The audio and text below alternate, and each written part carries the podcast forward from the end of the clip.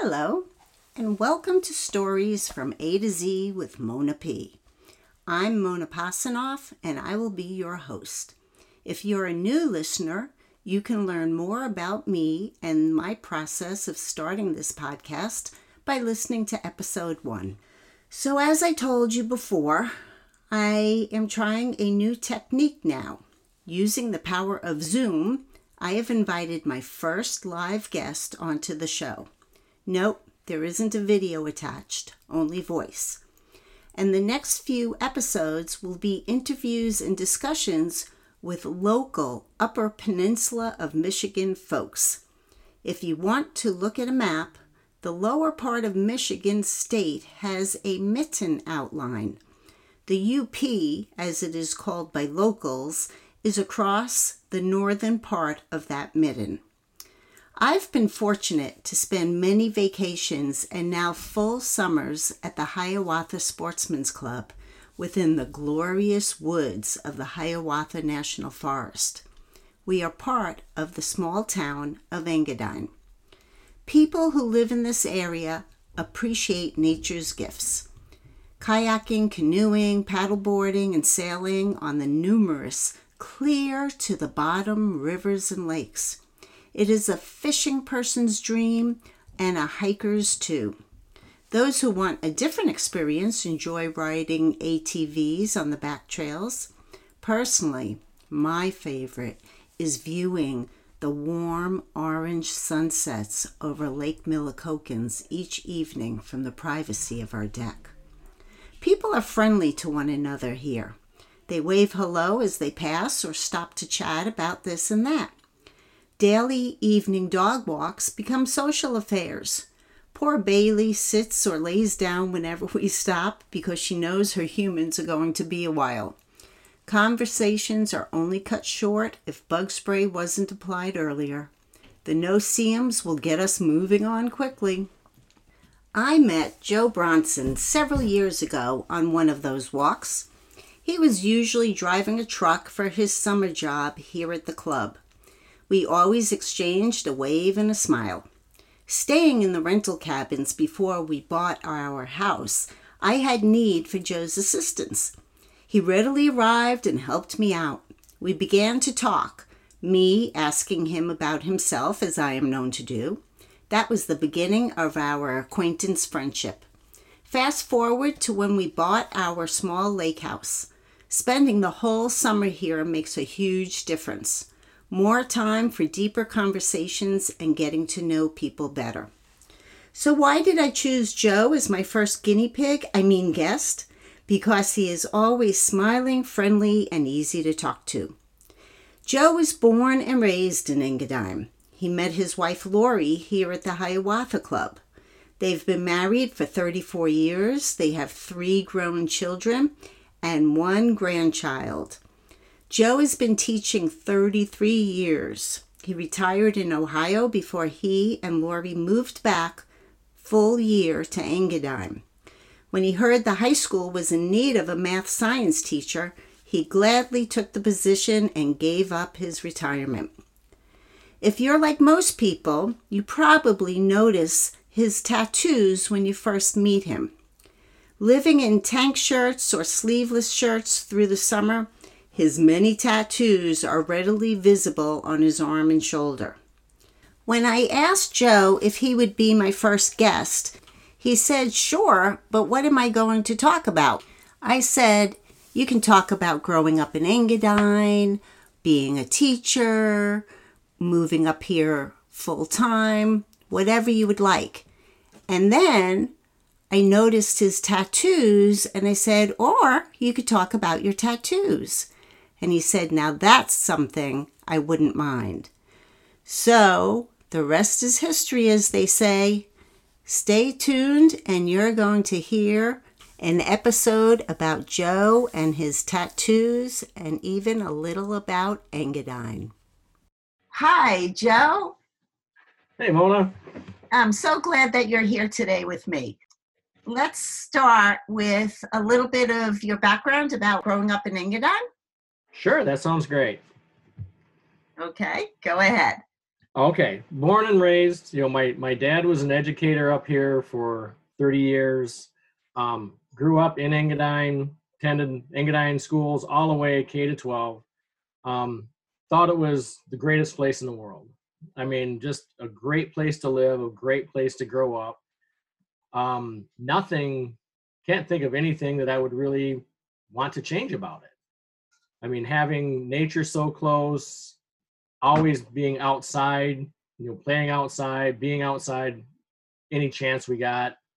Good group of friends also, you know, so we had great people to hang out with too. So it was a really fun childhood. And when did you actually leave Engadine, and what made you decide to leave? Didn't leave Engadine until 87, actually, because I did my student teaching in Newberry, but got married.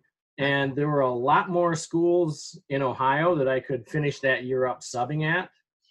And so Lori and I moved to Napoleon just to finish out that year with plans not necessarily to stay in Ohio. But so I didn't leave Engadine until about 1987. Okay. And since we are going to talk about your tattoos, and I appreciate you giving a little bit of background about Engadine, let's just shift gears. So one of the things that people do notice about you, especially in the summer, when you're wearing your tank tops and you have quite a few tattoos that show on your arms. Can you tell a little bit about what made you get your first one and when you got it and what was the inspiration? My first tattoo I actually got in 2006, and then there was quite a spell before I got the second one. But my first tattoo was basically to honor my father, who passed away in 2006. And he called me Hook from the time I was probably 13 from playing cards. And so I got that tattooed on my back. So that was my first one. So just in honor of my dad. Okay. And I have never seen that one. So now you've really piqued my interest. And I am going to have to ask you at some future time to show it. It's funny because right after I had gotten it, I had a friend, you know, I think I was getting Lori and I ice cream at this place. And she's like, oh, you got a tattoo? Let me see. And I went to shore on the wrong shoulder. Couldn't even tell which one I had it on. So it's like, I'd forgotten. And then you said it was a long time till you got your next one. I know that you mentioned that you and Lori got married, either met or got married in 1985. And you we met in 1985. Okay. And then you got married when? In 86. Okay. And you said you do have a tattoo for that occasion. Yes. Not for the wedding. We met on August 5th of 1985. So one of my tattoos is just the number 85, you know, because it's like both day and year. I love that. That is so cool. I know you have 3 children. Do you have any tattoos for them? Basically all of my tattoos have something to do with family. So yes, I have something, sometimes maybe more than one for each of them. So, and which was like, again, that was the process I was going through. Right. You know, when I got that second one, then I wanted the third one, and, you know, and then you want more. I really put my thought into it about what I would want for each child. That brings me to the question of where did you get them done, and who, do you always go to the same person, or have you gone to different people, and do you design them yourself before you go in? Good question. Basically, my sleeve, my arm with all the tattoos has been the same artist every time.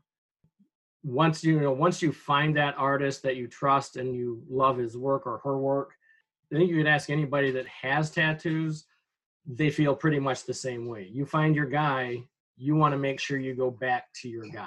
That's what I've loved. Okay, where is your guy? Unfortunately, he's in Ohio. Now, so. I know you have a grandchild. Do you have one for your grandchild? I do. I actually put his birthday and initials inside of a tattoo that I already had that's kind of for my daughter-in-law. Yeah, I like that. And for folks who are listening, we will put a photo up on Facebook of Joe and his tats, not necessarily the back one, but definitely the arm, right? We'll only do what you want to share, Joe. Okay. Well, on the back, you just see the back of my head, so. There is a theme to the artwork on your body. Yes. And did you, since you and Lori have been married quite a long time, does she have tattoos? And does she approve of all of your tattoos? She does not have any tattoos. I think her concern was like, I'm just not sure there's something I want to put on my body like that forever, which is totally understandable. She does love my tattoos. She does love the work design. She does want me to get more color, which on maybe my next one will have a little more color. Yeah, she really loves them. I know that when you have a tattoo with color, you sort of have to protect it in the sun so it doesn't fade, or is that not true? I think they do fade. I mean, when I hit summer, you know, I'm not going to wear sleeves. There has been some fading, and I think the artists actually will touch a lot of things up for basically almost for free, but I just can't get there. Yeah, there can be some fading for sure. So you are definitely not going to stop anytime soon from getting more. I surely do not want to. What is it that makes you keep going back or wanting more? I think the biggest thing is, you know, because I have a theme to it, and anytime I've gotten one, I've put thought into it.